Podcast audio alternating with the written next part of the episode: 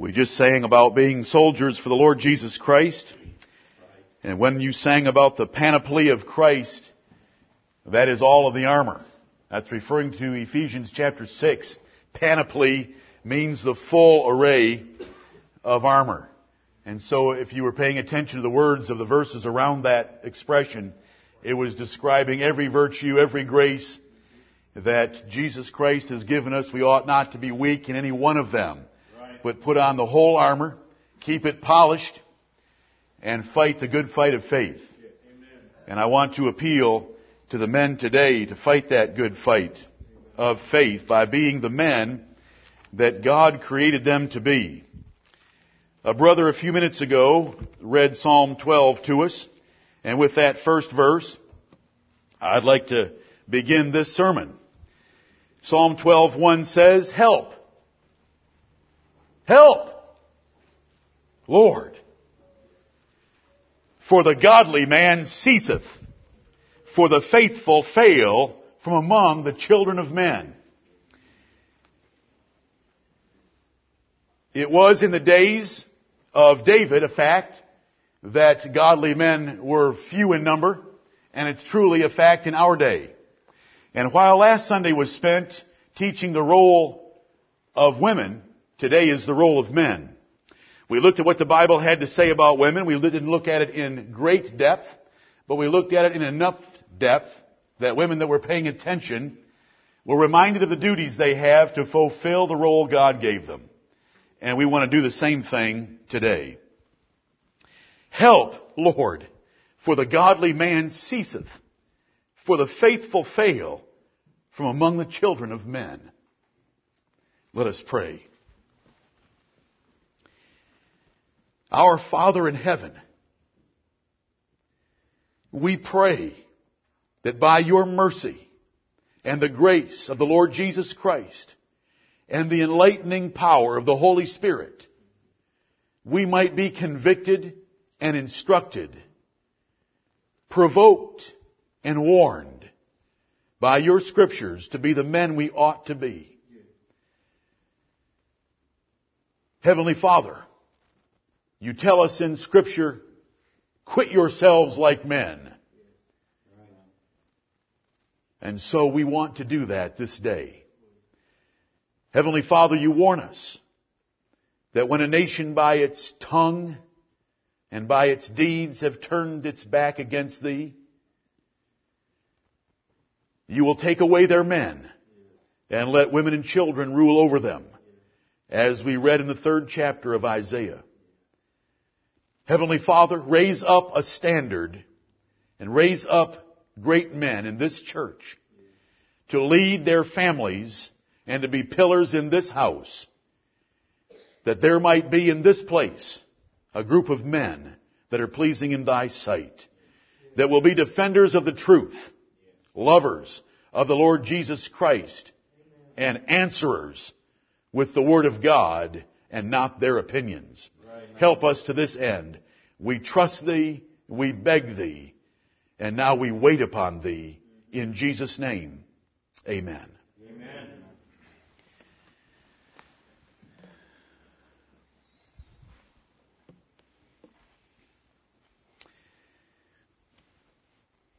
Let me introduce this subject as I did last Sunday. We had a birth a couple of weeks ago. As a child passes through the birth canal, you wait for that moment two thirds of the way through the process to find out if you've got a boy or a girl. To whether, to find out whether you've got a man or a woman. In John chapter 16, it speaks about a woman giving birth to a man child. Now he's not a man when he's a child, but he's a child that's going to be a man. And so that sight comes to your eyes and you know you have a little boy. And that little boy, before you know it, is a young man. And before you know it, he's an old man. And God's told men how they ought to conduct themselves and so today I hope that I can encourage the hearts of all the boys and men to be great boys and to be great men. Right. To want to aspire to be a man like David after God's own heart. Growing in favor with God and men. Women respecting you. Men respecting you and the God of heaven pleased with you. You make that choice every minute of every day. When we open our mouths, when we take our, let our feet take us someplace, we make the decision whether we're going to grow in favor with God and men or not. Now you women, this is not a sermon for you to close your ears. If you're a girl, a young lady in here, I'm going to describe the kind of man you want to set your sights on to marry. And you don't want to marry anything less than I describe. Just like last Sunday, I don't want you men to marry anything less than I described. Let's say you're an old woman. That means you've got sons and grandsons.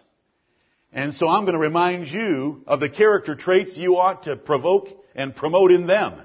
Everyone has a response to this sermon.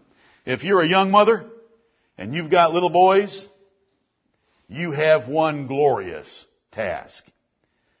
Forget being the stupid mothers of Sparta.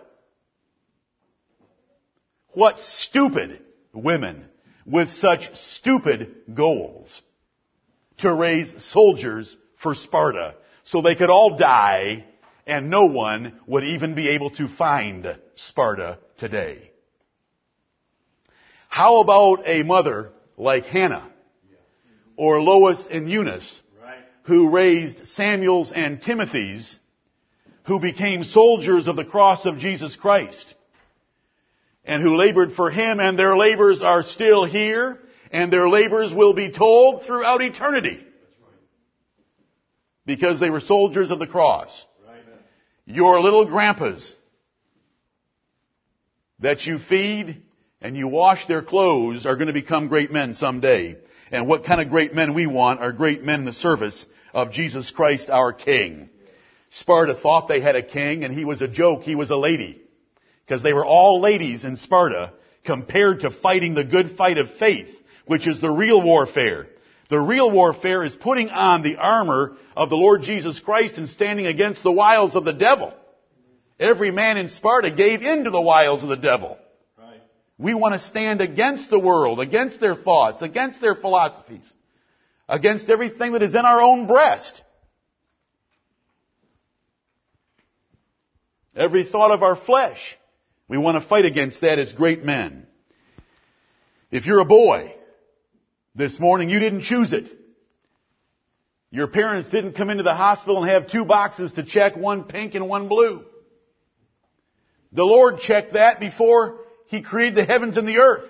I want you to revel in that fact. And you women, you revel in what I said last Sunday. I taught that you were a glory. I taught you good things from the Word of God, but today it's the men's day. You glory in that. You didn't choose it. Anthony, you did not make the choice. Neither did your mom or dad. The Lord made the choice, and He made it a long time ago. And you're going to be a man in the earth because the Lord has made that choice. We've been studying the Bible. But what good is the Bible unless we put it into practice? Unless we have men of the Bible. Amen. And that's what we want. Men of the Word of God. The Bible's God's written opinion on what he thinks about men and women. So we want to read it and understand it and put it into practice. Not just thump it. Not just sell it. Not just claim it. We want to put it into practice. All the opinions of all men about what a man is is utterly worthless. The opinion of any man is worthless. My opinion is worthless. Your opinion is worthless. Amen. Utterly worthless and void of any value at all. What Patton or Schwarzkopf, Alexander the Great or Adolf Hitler thought about a man, all of it combined is worthless. This is the God of heaven. He's the high king of heaven, and he's called men to be soldiers of the Lord Jesus Christ. And he describes and defines what a man is, and we want to trust him. Why is it good to preach on this subject? Let me remind you. I'm supposed to preach the whole counsel of God, even this unpopular subject. Because the world doesn't want great men. Right.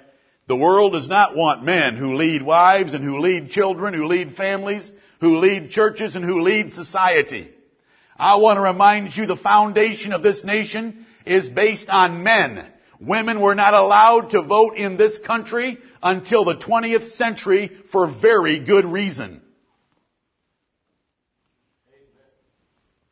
For the first couple hundred years of this country, women were not asked their opinion on any subject pertaining to the government of this nation. And it's corrupted, just as our brother read from Isaiah chapter 3. It said when God takes away the men, women and children will rule over a nation, and they which lead you cause you to err. Right. You let some little sentimental woman running on her current pitch of emotion, whether it's based in her heart or her loins, and she's going to make any kind of decision when she gets to the polls. She'll like the, the man's smile that she's voting for. Instead of the principle and character that a man ought to vote for. Now I'm not running down women, I'm just reminding you that God is looking for some great men. And this country understood that until just 100 years ago. I want you to know that no woman ever voted in the 1800s. They say that we're strange and we're crazy and that I'm an, I'm a anachronistic Neanderthal caveman. I'm a male chauvinist pig. They can call it whatever they wish. We haven't changed. We've held to the way societies have voted in patriarchal societies from the beginning. We haven't changed, they've changed. We're holding to the old paths. They've made new paths, and all you have to do is look around a little bit, and the old, the new paths are leading in strange places. The new plays, the new paths are not leading us to a more righteous nation. The new paths are not leading us to a more powerful nation. They're leading us astray. We're now in the congregation of the dead. Most churches and this nation. Lord help us. Why do I preach on it? Because I'm supposed to preach the whole counsel of God. Why do I preach on it? Because though we may have some good men, I want you and me to be better and better and better, and I hope that you agree with that. God's glory is maximized when we fulfill our roles. Let's fulfill this role. The fourth reason I preach it is because our relationship with God requires good relationships. And if you read in Isaiah chapter 3 or followed along, I'm going to refer to these passages. They weren't read to fill up space, brethren. They weren't read for you to hear the sound of words. They were read for the sense of those words. I want to remind you that your relationship with God is dependent upon your relationship with others. When John the Baptist was sent into this world, he was to turn the hearts of the fathers unto their children. What are the next words? To prepare a people for the Lord. Because it's people with a godly father that are prepared for the Lord. So that's why I'm preaching on it. I'm preaching on it because virtuous and great men adorn the gospel of Jesus Christ and make it a beautiful thing. I preach on it because virtuous and great men shut the mouths of gainsayers. They refute the lies of this current generation if we're godly and great men. I preach on this subject because you men will only find true fulfillment in fulfilling the role God gave you. If you back off, if you neglect it, if you forfeit or quit, in any way, you will suffer. Yes, your family will suffer as well because they're under your headship, but you will suffer yourself. You will be frustrated and pained if you do not do the job and fill the role God gave you. I preach on this subject because functional homes result in happy wives, happy children, and happy churches, happy grandchildren. I preach on this subject because the kingdom of God depends upon great men. I preach on this subject because there isn't a single reminder out there in the world for men to be men. Everything this world tries to give us right now is to make fun of men. To make a man a buffoon in the home. The laughing stock of the family. The source of wisdom. The source of encouragement is all from the mother. And the fathers are made to look like idiots. Because there is a devilish war against what I'm about to preach to you. Right. I'm preaching on this subject because you're all going to give an account of what kind of a man you were. Every whining, television addicted, business obsessed, carnally minded man is a disgrace to his sex. Two thirds of the way through the birth process, his parents should have seen something else. He doesn't deserve to be a man. He's ashamed to his family and he's going to be judged severely by the great God of heaven. Because I want to tell you something. The great God of heaven glories in great men.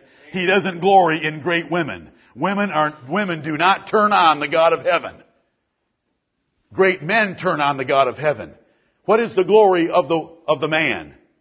The woman. But what is the glory of God? The man. God gets glory from great men. Every boy and every man should be praying, Lord, teach me, convict me, and strengthen me. I want to do everything that's about to come out of the Word of God. The, the great and glorious man will listen to what I'm about to say and put it into practice. Let's go. Genesis chapter 1. Genesis chapter 1. Lord help us. We love thy word. We believe thy word. We trust thy word. Amen. Now teach us from thy word. Genesis chapter 1, I want to begin where I ended with the women. I ended by saying that the woman is the glory of the man, and she's a glory. I want to begin with the glory of the man. Because the man is the glory of God. And let's start in the very beginning, in the first chapter of your Bible, where it says in Genesis chapter 1 and verse 26, And God said, Let us make man in our image, after our likeness. Before I go any further, what does it mean for us to be made in the image and likeness of God? Do you think that God looks like you? Do you think He's got blue eyes or brown eyes? Do you think He's got hair on the top of His pate that turns gray in a few years? God is immortal and we have an immortal soul. He is a spirit and we have a spirit. However, the context here is going to teach us something that tells us about the image and glory of God that we ought not to forget. Right. And the context tells us it's the dominion that men have over His creation that makes us look like God. Because God has utter, absolute, complete, total, final, permanent, and eternal dominion over His entire creation. Amen. So it says, let us make man in our image after our likeness, and let them have dominion over the fish of the sea, and over the fowl of the air, and over the cattle, and over all the earth, and over every creeping thing that creepeth upon the earth. So, in this way, so, God created man in his own image. In the image of God created he him, male and female created he them, and God blessed them and said unto them, Be fruitful and multiply and replenish the earth and subdue it, and have dominion over the fish of the sea, and over the fowl of the air, and over every living thing that moveth upon the earth. While there are several ways that we can look at being created in the image and likeness of God, I want you to focus on the one this morning that men, you were created to have dominion. You're the leaders. You're the rulers. Now, in the Bible, a leader or ruler of a nation was referred to as a God. And the reason, I'm just appealing to you to think through your Bible so that you'll understand what it means to be in the image and likeness of God. Rulers and leaders of nations were called gods with a little g. Exodus chapter 22 and verse 28, Psalm 82 verse 1, verse 6, John chapter 10 verse 35, because a leader and a ruler is like God because he's, he's exercising authority over those under him. So men, I first of all address you and tell you that the man is a glorious creature. The man is a glory, and God chose you to be that glorious creature. The reason in 1 Corinthians 11 that a man should never come into the pulpit or ever pray or preach with anything covering his head is because anything on your head is a symbol of submission under authority. And so 1 Corinthians 11 says, do not cover your heads when you are in the house of God and you are representing God because the man is the glory of God. Keep your head uncovered. You know, I've used this foolish and silly example before, but I hope that it might be helpful. There's a great deal in the impression that you get when you look at a Doberman Pinscher compared to a sheepdog. The, the impression in one second of your mind, if you're able to put them up in front of you, is very different. One is bold, the other is not. One is intelligent, the other is not, by appearance. The other one might have some intelligence. I'm not, that isn't the issue. It's the appearance. And God wants the appearance representing Him not to have anything on His head. I'm still dealing with the fact that the man is the glory of God. And He wants that man's head uncovered because he is not under authority or in submission to anyone on this earth except the Lord Jesus Christ. A man is not in submission to his wife in any way, shape, or form. There is no marriage vow properly understood that puts a man in submission to his wife. The man does not owe anything to his wife except what the Lord Jesus Christ tells him to give her. He is under submission to the Lord Jesus Christ. If you look through the Old Testament, you'll find what appears to be a double standard of righteousness. But it is not a double standard of righteousness. It's just that the woman owes her fidelity to her husband, and the husband owes his to the Lord God Almighty. That's the difference. That's why the man doesn't have checks and balances on him for the woman to pull strings on his life. The woman has the checks and balances in her life for the man to pull strings on her. And I'm not going to chase that trail because it takes a little bit of time, but I'll help anyone that wants to hear about it later. And the difference is a man is under God and owes everything to the Lord God of heaven. So what, how long should your hair be? Your hair should be short. Right. Who's the manliest man among us this morning? John Fisher. And I'm not trying to be foolish. I just want you to think about it. You know, when we did our document and opposed Mel Gibson's Passion of the Christ, one of the points we made in there was the Bible condemns long hair in a man. Webmaster, brother. Did we take some abuse for that statement? A lot of abuse. They think that a man has a right to wear long hair, but the Bible says it is a shame for a man to have long hair. It's a shame because he's looking like a woman. He's looking like a sheepdog. You take a Doberman, you forget to clip his ears and cut his tail and let his hair grow. Well, it won't grow very long, but you'd have a different looking dog. Short hair. Don't you guys ever try to grow your hair to look like these little punk sissies that are out here in the world? They're not men. They're girls. They're trying to look like girls. It's too bad we couldn't put them back in that birth process and bring them back out again looking a little differently. They don't deserve to be men. You keep your hair short. John, you just keep that example in front of your sons and in front of all of us. Come and tell us when you think we're getting a little too long. That could be soon. It isn't a joke. You know what's in the Bible? Right. Nobody thinks it's in the Bible. It's in the Bible. It isn't in the Old Testament. It's not in some obscure prophet. Right. It's in the New Testament. Men ought to have short hair. We don't need any hippies in our congregation. We're not going to have any, but we don't need any either. We look like men, and that is a bold head that owes its, owes its submission only to the God of heaven. Amen. That is who you men are accountable to. And so my first point is the man is a glory because he's the image and the representative of God up on earth with authority given to him by God to rule and to lead in, on behalf of the Lord God himself. A weak and compromising, apologetic, henpecked man, man is one of the sickest sights on earth. I'm thankful for the restaurants that we had for some time because daily we got to see those little men come in on their leashes behind their masters, known as their wives. The little man had to ask his wife for the money. He had to ask if he could have a sandwich with any fat content in it. He had to ask if he could have a cookie. Oh, he had to ask for a cookie. And I'm not jesting. I'm telling you the truth. My, my children can vouch for me the things that they, a man had to go through to grovel in order to be able to get a sandwich with some real food on it. It's a pitiful thing to see, but you look in our country and you'll see this little nagging woman leading his, her husband along by a leash, telling him what he can and cannot do, what he should and shouldn't do. Now honey, now honey, did you forget what the doctor said? You have high cholesterol. You sh- oh, where in the Word of God do you have a, I have lots of verses about that nag.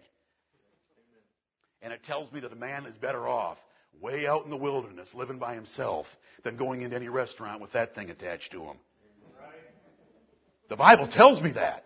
And it ought to tell all you men. That doesn't mean we're foolish and once in a while we can say what to our wives, what that doctor say, you know, when it slips our mind, when we're looking at that loaded cheese beef sandwich, what did that doctor say I should and shouldn't eat? Now that's one thing when a man asks his wife. But it's another thing when she wants to tell him what he can and cannot do. I'm telling you that the man loses all his glory when he's a henpecked, compromising, apologetic man with a woman who's ruling over him. Lord help us. Let's turn to Proverbs chapter 17. Proverbs chapter 17. I did not turn you to 1 Corinthians 11. I'm hoping that you can remember it without me turning you to it. But that's where we saw that the man is the glory of God. Because he's in a position of leadership and authority. He's not to cover his head when he's in the presence of God or leading the worship of God. He's not to wear long hair. You're a sissy if you wear long hair. You're trying to pretend to be a girl if you wear long hair. I don't care who you think wore long hair. I don't care if Wild Bill Hickok wore long hair. He was a sissy when it came to the sight of God. And I'm talking about my favorite boyhood hero outside of the Bible. But he was a sissy. And the Lord took him down at about the age of 30. Jack McCall, Deadwood, Kansas.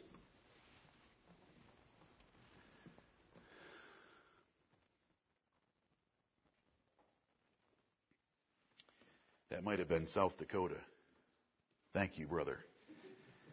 It's been a long time since I was dealing with James Butler Hickok with all of his, his long hair. Listen, you go into the Word of God and follow the Bible. Amen.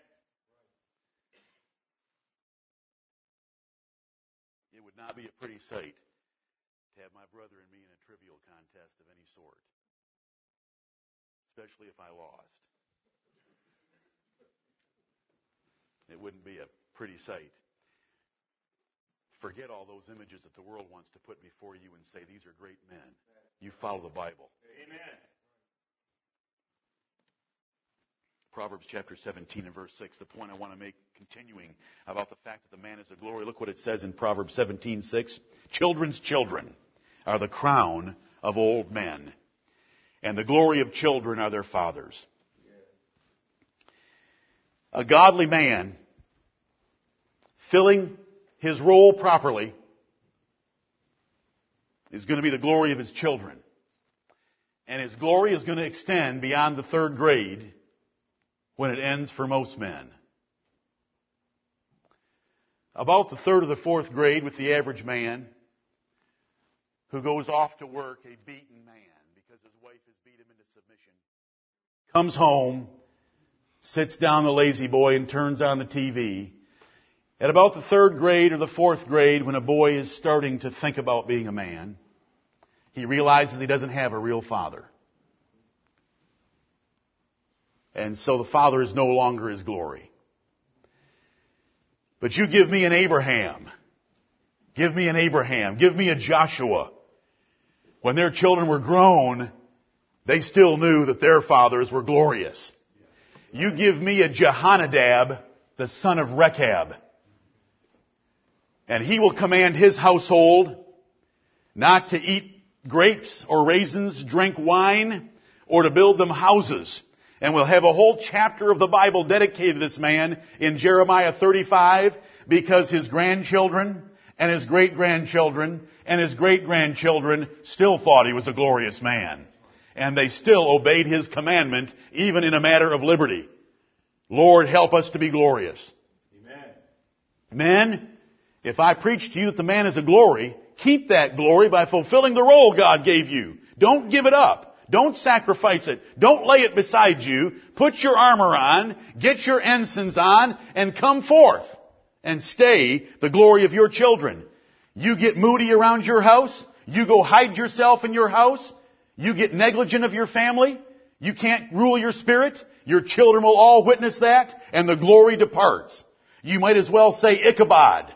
The glory has departed from this house. And you might as well kneel down with a white flag and tell your wife and children, I'm no longer a glorious man. And you do that every time you lose your temper, lose your tongue, lose your moods, and don't fulfill the role God gave you. If any of you think it's hard to hear, you come up here and preach it so that I can sit there. Because I'd rather sit there and have you preach it than to have me preach it with my parents, my wife, and my children, my grandchildren sitting here. I'll be happy to sit and listen to you tell us how to do it. And I say that to tell you these are sober scriptures every time we let our tongue loose, every time we let a mood loose. We better remember that we are the glory of our children and we are forfeiting that glory when we do not rule our little spirits inside. Do you all hear me? Lord help us. Proverbs 17:6. Proverbs chapter 16 and verse 31 puts it this way. Proverbs 16:31 the hoary head is a crown of glory if it be found in the way of righteousness. When men get old, their hair changes colors. It looks like the almond tree, as we read in Ecclesiastes chapter 12. But when it does, when God does that to a man, if that man is still found the way of righteousness, though he's not as physically strong as he once was, though he's not as quick verbally as he once was, or as astute mentally as he once was, it's still a crown of glory when it's found in the way of righteousness. That's a good way to get old. You know, the world wants to keep comparing you to 20 year old men on steroids. But the Bible allows you to be glorious even when you're old and gray-headed. Because if you're in the way of righteousness with a gray head, it's a crown of glory to you. The man's a glory, and you don't have to give it up when you cross the threshold of 30 or 40 or 50 or 70 or 90 or 110.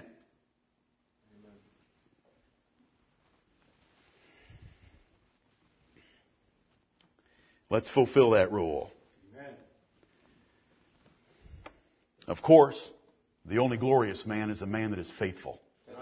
You know what Proverbs chapter 20 tells us? Proverbs chapter 20 and verse 6. These are the words of God to us. These are the words of a man that had a great father. These are the words of Solomon. His father was David. Proverbs chapter 20 and verse 6, most men will proclaim everyone his own goodness, but a faithful man who can find? Everyone likes to think that they're a pretty good man. Everyone likes to tell everyone they're a pretty good man, either directly or indirectly. But a faithful man who can find, that's what the Lord's looking for, and it's that faithful man that's a truly glorious man. Turn to Isaiah chapter 3 that we read earlier this morning. Isaiah chapter 3, I can't take long there. Do you know how long it would take to work through Isaiah 3? It'd take all of today, and it'd be a good day. But Isaiah 3 is full of good things about this nation right now. If Isaiah 3 doesn't fit America today, it has never fit any nation at any time. These people had turned their back on the Lord. Isaiah was a prophet to warn them of their backsliding wickedness. And look at God's judgment.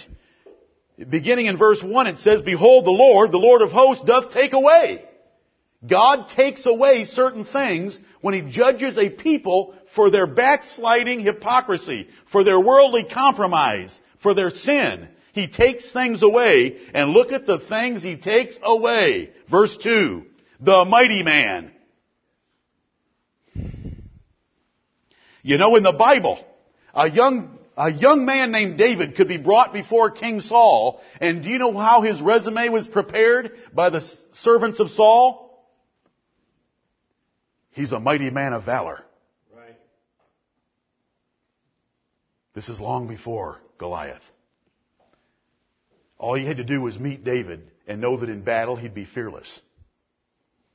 He had character that wouldn't compromise in any situation. Young David. Saul, we have found the man that you're looking for.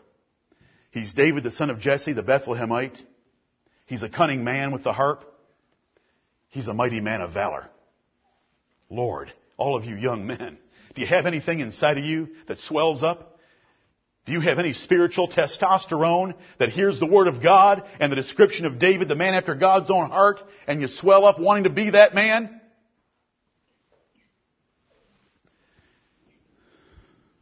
The Lord takes away the mighty man, the man of war, the judge, the prophet, the prudent, and the ancient. He takes away the captain of fifty, the honorable man, the counselor, the cunning artificer, and the eloquent orator.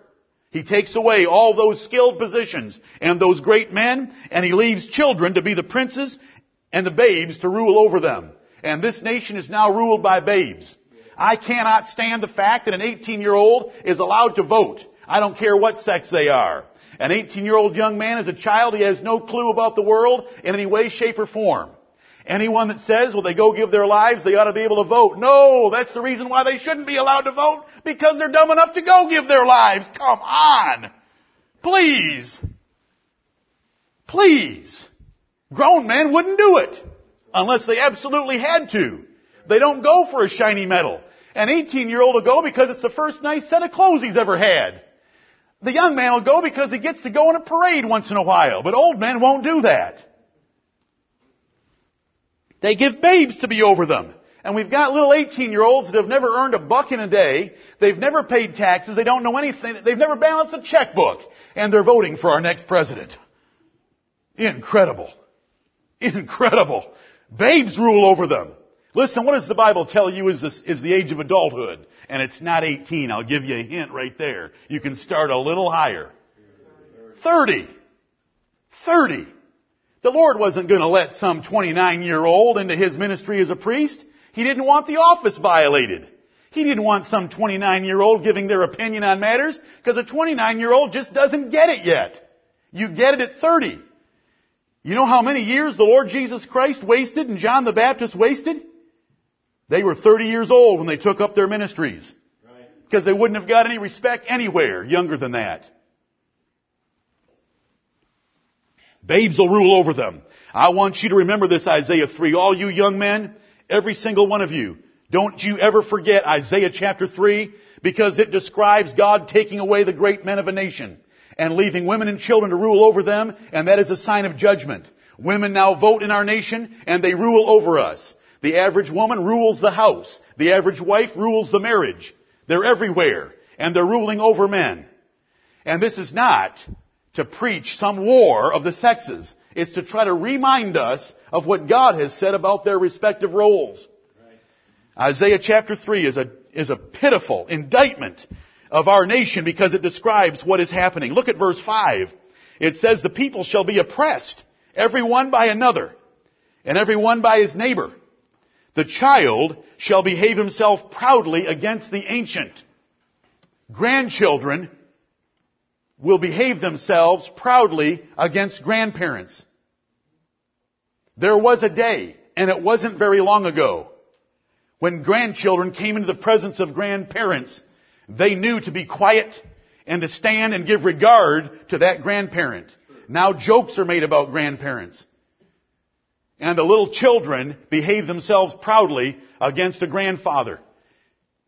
Inside the family, there is no more revered position than the grandfather, or the great grandfather, or the great great grandfather, depending on what you're able to achieve in a lifetime. That's what that means right there by ancient. You know, when grandpa came into the room, you better stand up. And when grandpa comes in the room, you better shut up. Your grandfather's coming in here. He forgot more things in the last week than you've learned yet in your life. Right.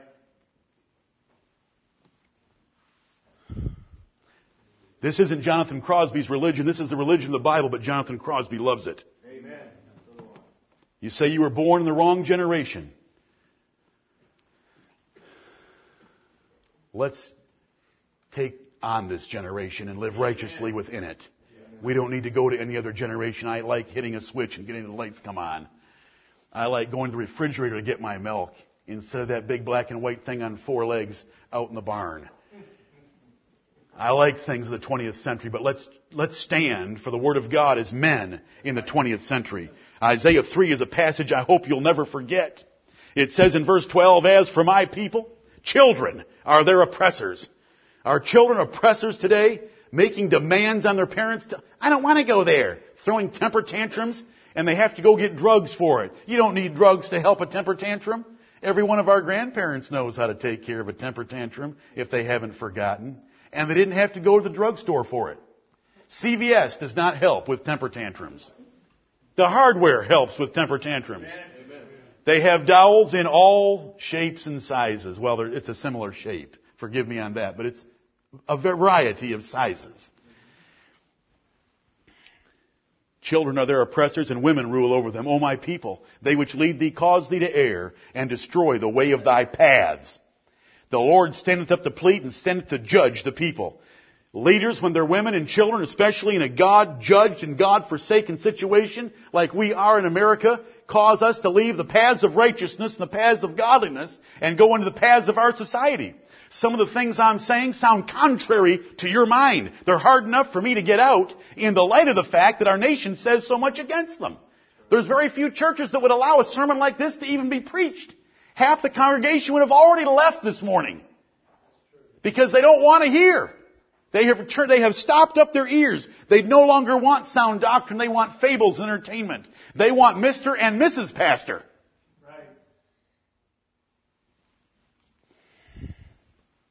This is Isaiah 3 is a very sober passage about the situation that we're in.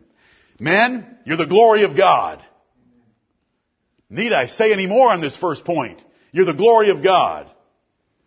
You don't need to get in touch with your feminine side. You need to get in touch with your new man. Isn't that sick? Listen, the mightiest man alive, like a David, he wasn't in touch with his feminine side. He was in touch with the God of heaven. Right. And he was the gentlest man you'd ever want to run into if you ever needed mercy. It was David. If I ever wanted my enemy that I was trying to kill to catch me at night while I was asleep and stand over me and have his nephew with a spear just about to impale my chest with a hole that would be two inches wide. I want it to be David standing beside him because I know I'm still going to be breathing in the morning and asking for my coffee. Because David had mercy. And it wasn't because he was in touch with his feminine side, and it wasn't because, because he had taken counseling. And it wasn't because he had had classes on social studies or taken Psychology 101 at the local community college. It was because he was in touch with the God of heaven. And the God of heaven said, Two things, my son mercy and truth. Every decision you make, mercy and truth. And David knew what to do with those. The truth was, Saul was God's appointed man until God took him out of the way. The mercy was, I let him live, even though he's trying to kill me. What a man.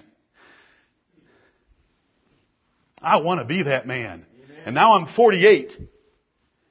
You little eight year old, you are blessed. You haven't spent 40 years already. This generation mocks everything I've just said. I've already said it this morning once, but I'll say it again. Their comedies, their dramas, they're all selling a little gospel, aren't they? The world's gospel, the devil's gospel. Men are stupid. Men are buffoons. That's not what the Bible says. Right. I hope that the first point has got you charged. Amen. The man is a glory. Yeah. Fulfill it. Yeah. Fill it. Yeah. Put on your armor every day and step out of that bedroom. Take charge of your family. Take charge of the world. The little, the little world that God's given you to take charge of. You were made in the image and likeness of God. Look like it. Don't put anything on your head. Don't crawl. Don't stoop. Be a man. Lead forth. Stand for Jesus Christ. Be a glory. Let your children rejoice that they were born by the sovereign providence of God to a man. And don't give it up in the third grade. The man's a leader. Let's go to Genesis chapter 2. Genesis chapter 2, the first thing is the man is a glory. Thank you, Lord. Amen. We're nothing without what you gave us and what you put us in. And we can't even do what we're talking about right now unless you help us. Oh, I want you to be like David. A church of Davids. Young and old.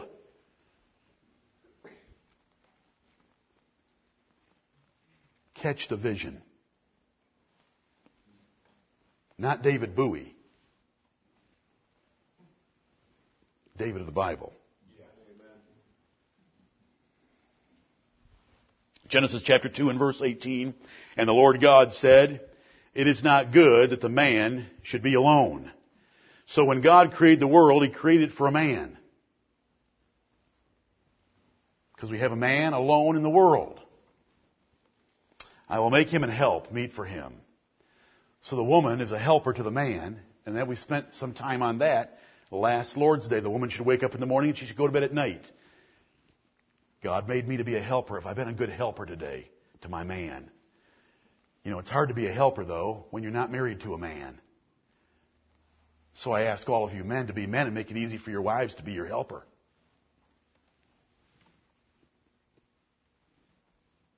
Oh, they still have to do it if they're going to follow the Bible. But it's hard to be a man for a whining, complaining, moody, griping, lazy, neglectful man. It's not a man, it's a woman. No, it's not a woman, it's a shame to a woman. I don't know what it is. It's just a fool. Let's be leaders, men. Genesis 2:18 tells us God made you first. Now, is this the only place in the Bible that this is found? Am I stretching this verse farther than it should be stretched? Or does it tell us in 1 Timothy 2:13 that you can understand the roles between the man and the woman because Adam was first formed, then Eve? The apostle Paul pulls from this verse by the inspiration of the Holy Spirit. Adam was first formed, then Eve. The order and priority of creation tells us that the man's a leader. If you wish to call it king and queen relationship in the Garden of Eden, I'll let you do that. The Bible doesn't use those words, but it's like a king and queen.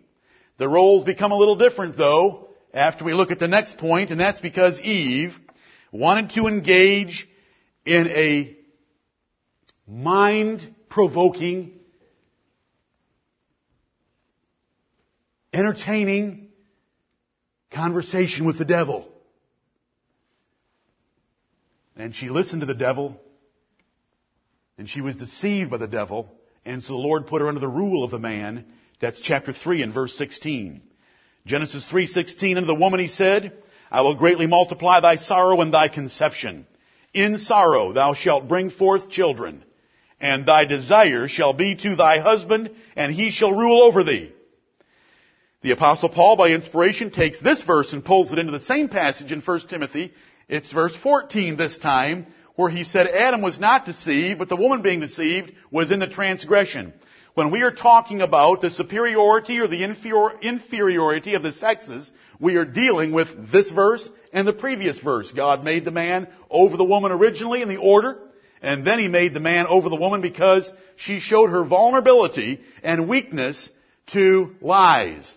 She was deceived. Adam wasn't deceived. Adam was just a rebel. But a rebel doesn't show signs of vulnerability to deception. It just shows a stubborn nature and a great love for the woman. That's how we tie those verses together. We're working on point number two. The man is a leader. You're the leader. Listen guys, whenever you think about getting married,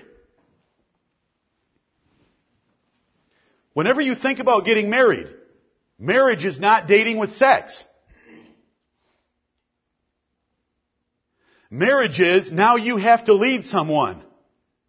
For the first time in your life, you need to be a leader. And the man's a leader and it's a role and you've got to fill it. Marriage is not a light responsibility. Is it, young man? You become a leader. And you have to lead someone else. And that someone else sometimes might not like the way you're leading them. And you're all of a sudden in conflict. And it might be early in your marriage. But God told you to be a leader. And you only pick a woman that you know after you marry her, she's going to submit to your leadership. Because she's going to do everything in her power if she hasn't been taught of God and doesn't fear God, she's going to do everything she can to break your spirit. They're experts at it. Unless they fear God. If you don't think that men's spirits are broken by women, why do you think it's better to dwell in the wilderness than at home? Why do you think it's better to dwell on the rooftop than in a White House? You haven't talked to enough men who've been, had their spirits broken, their leadership broken, stolen by a rebellious woman who wanted to do her, things her way, who wanted to be a reminder and a nagger all the time, and she breaks the heart and spirit and soul of a man. Amen. So that he does not amount to what he could have been if she would have shut up and followed him. Amen. The man's a leader. There is no hatred for women whatsoever coming out of my mouth, nor out of the pages of the Word of God. They have their role, and we have, I have to defend it, and I'm not going to apologize for it. I'm going to preach it the way it ought to be. right. And I wish that women would grieve right now about the times they resist their husbands. When their husbands ask them to do something, but because they didn't club them, give them a neon sign, put a ball and chain around their ankle, pin it to their shirt, they forget. He, I don't think he really meant that.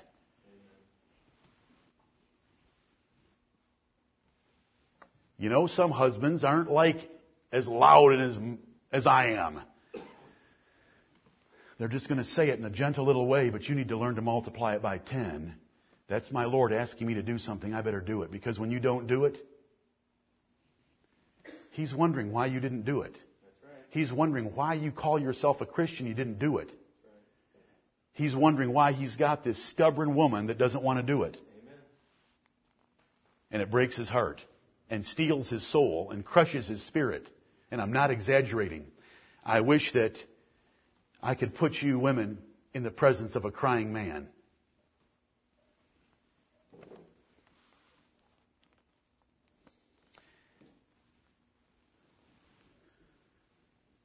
And most of all, as I'm going to tell you before this day is over, all such problems can be traced back to a man that failed to do his duty at some point. Some man did not take that girl and put her in her place. Some man did not take that young man and teach him to be a leader by example and by instruction. Men, you're leaders.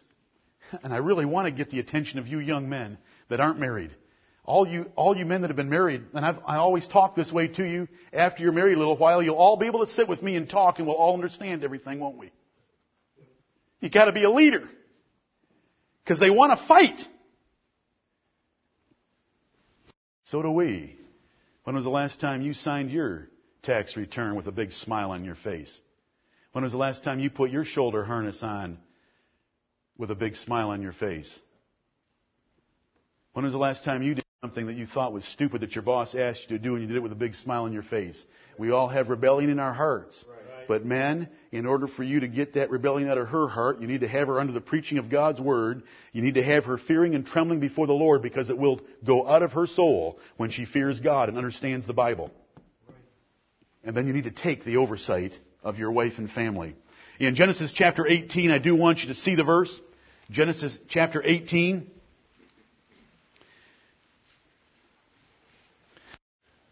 You're a leader. We don't apologize for leading. We don't hurt anybody that we're leading. We don't apologize for it. God told us to be leaders.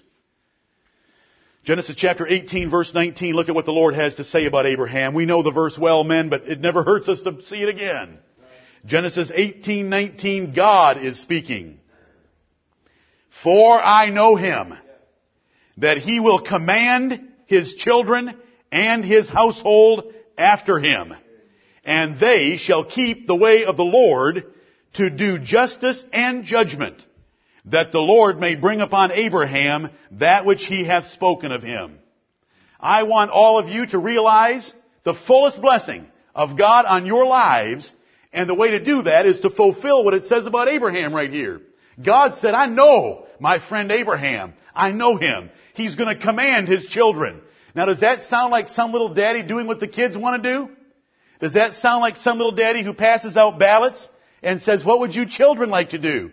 Where would you like to go to church today? Did you know that most churches are picked today because of the programs they have for the children?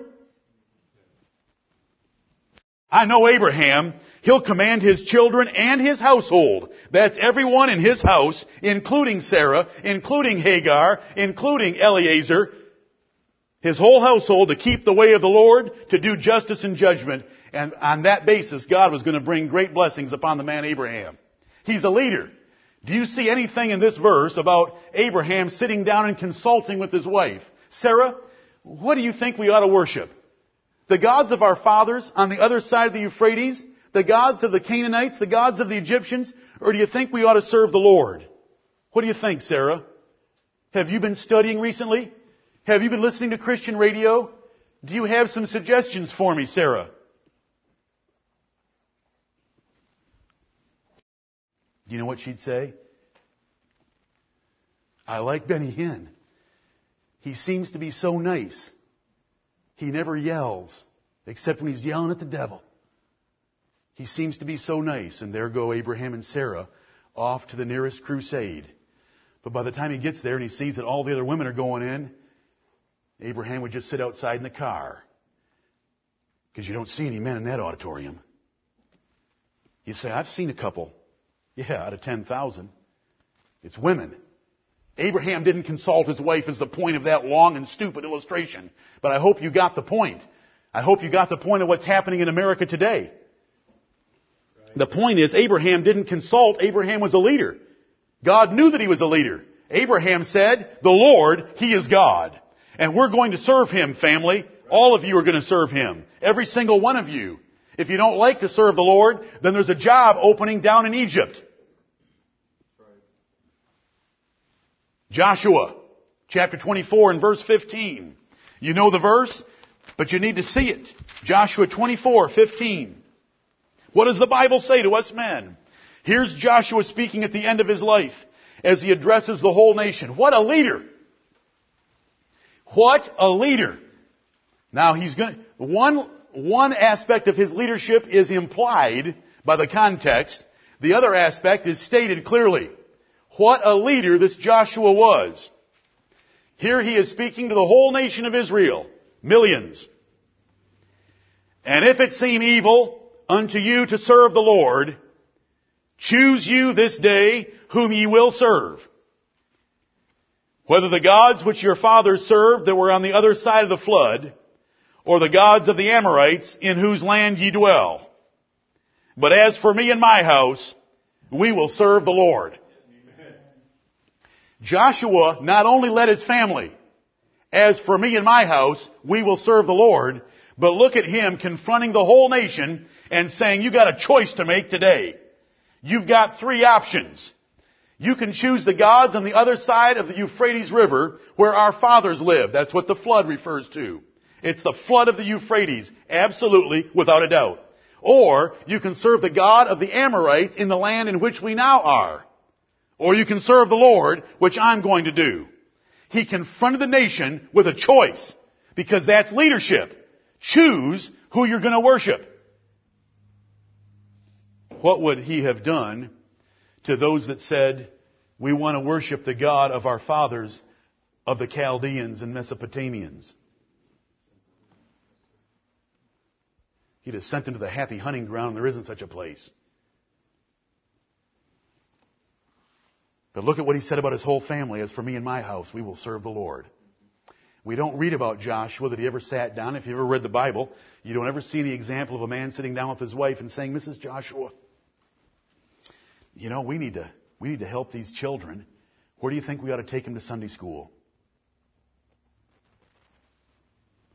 As for me and my house, we will serve the Lord. See, God was dealing with Joshua.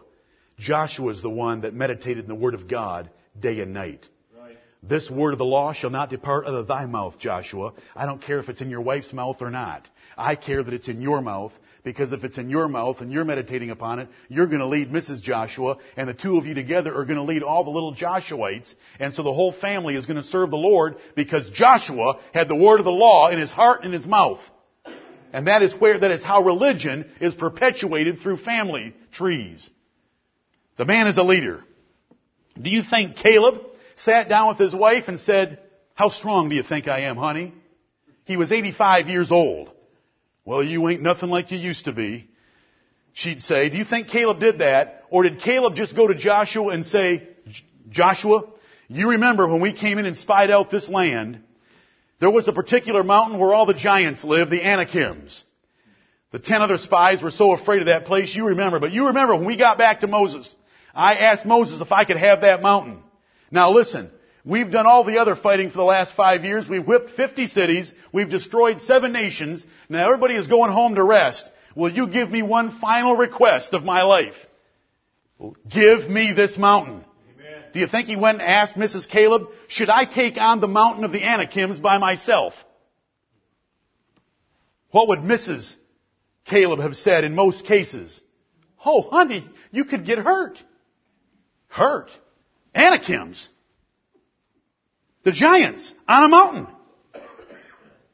Do you know what Caleb said? Give me this mountain.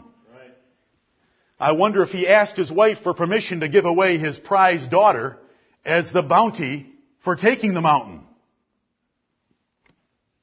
That does not mean, nothing I have said means that a husband does not consult his wife. But the husband is the leader, which means his wife is not leading in the decision making process. Leader. What a man Caleb was. You know how much a, leader a man is? In Numbers chapter 30, there's a whole chapter dedicated to this subject. That when a woman vows a vow to the Lord, her father or her husband can disannul that vow. That is how powerful a man's position is as the head of the woman. She, he is between the woman and God as far as her practical worship of God in this particular respect. The vows in Numbers chapter 30 are voluntary vows, free will offerings that a woman might make. She might have had a prayer request, the Lord answered it, and so she had a payment that she wanted to make to the Lord. But when the husband overheard the vow, if it wasn't a good time for her to go and he didn't want her to be gone, he could disannul the vow. And the Bible says in Numbers chapter 30, the woman is held guiltless from not keeping her vow. And there's no fault on the part of the husband either.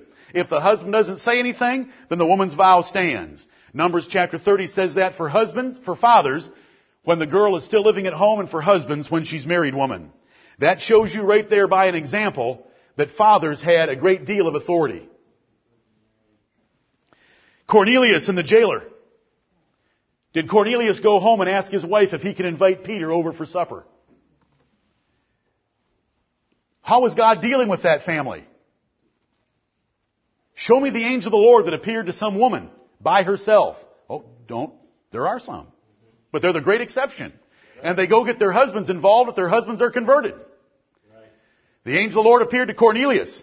Cornelius gathered the whole family together and said, I was the one God was dealing with. I was praying in my house. It wasn't we were praying. I was praying. He was a leader. And the angel of the Lord appeared to me and said, send and get Simon. And you're, you're, it's good that you're here because we're all gathered together and he had the house full of his family because he was a leader. He had told them we are going to hear the truth for the first time in our lives. Now you be here. And they were there. I love Cornelius. I love the jailer. It says he went home and there was a surprise that night, and it wasn't a bonus check from the Roman government. The surprise was we had a little disturbance at the prison tonight, honey. A little disturbance. I had two men singing at midnight, and the place fell apart. All the doors open, but no one ran away. I tried to kill myself, but they preached the truth to me. Now, we need to get baptized. And she gets baptized along with her husband. She hears the truth of the gospel, and by morning time, they've washed these Paul and Silas, they have fed them, and they're on their way out of town. But the jailer was a leader. God grabbed a hold of his soul, and as soon as God grabbed a hold of his soul, he went home, and it says he and his whole household were baptized. That doesn't mean they were baptized against their wishes, and that doesn't mean they baptized hating God but obeying their father. It doesn't mean any of that. It means that that man sat his family down and said, listen children, we have just heard the truth of the gospel of the Lord Jesus Christ. He is sitting on the throne of heaven. God has appointed him to be the judge of the quick and the dead. I've taught you lies. I've let you go to school where lies are taught all your lives. We've just heard the truth. Let's obey it.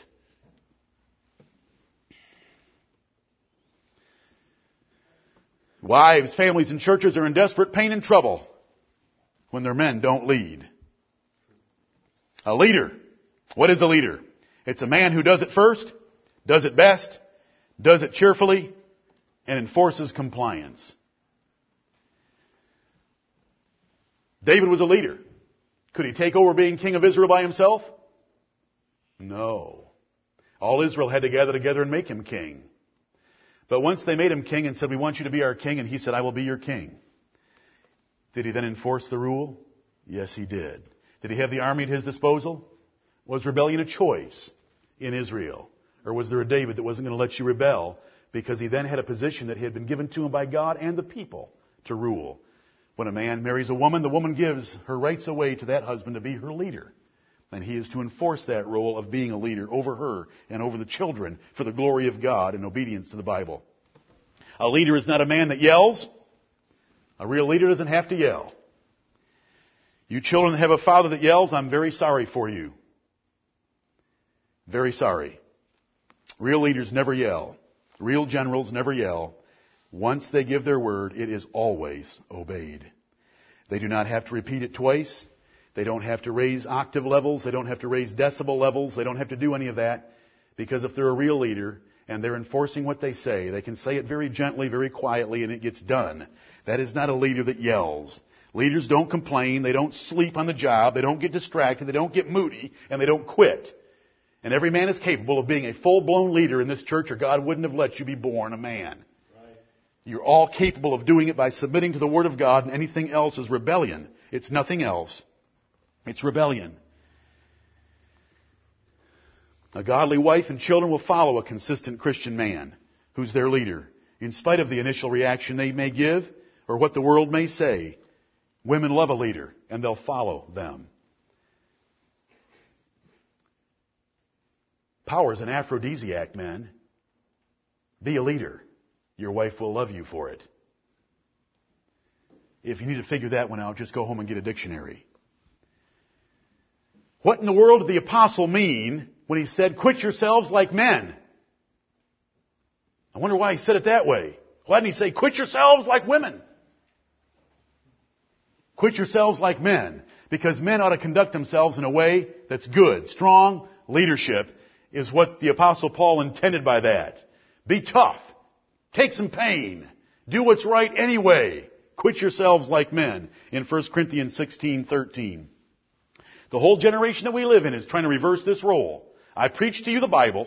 We're done for the first service this morning. This is the Bible. This is the Word of God. God said it. We should believe it and that settles it for us. You are the glory in your house. You are the glory of God and He made you to be a leader. May God bless you to be a glorious leader. Amen. Amen.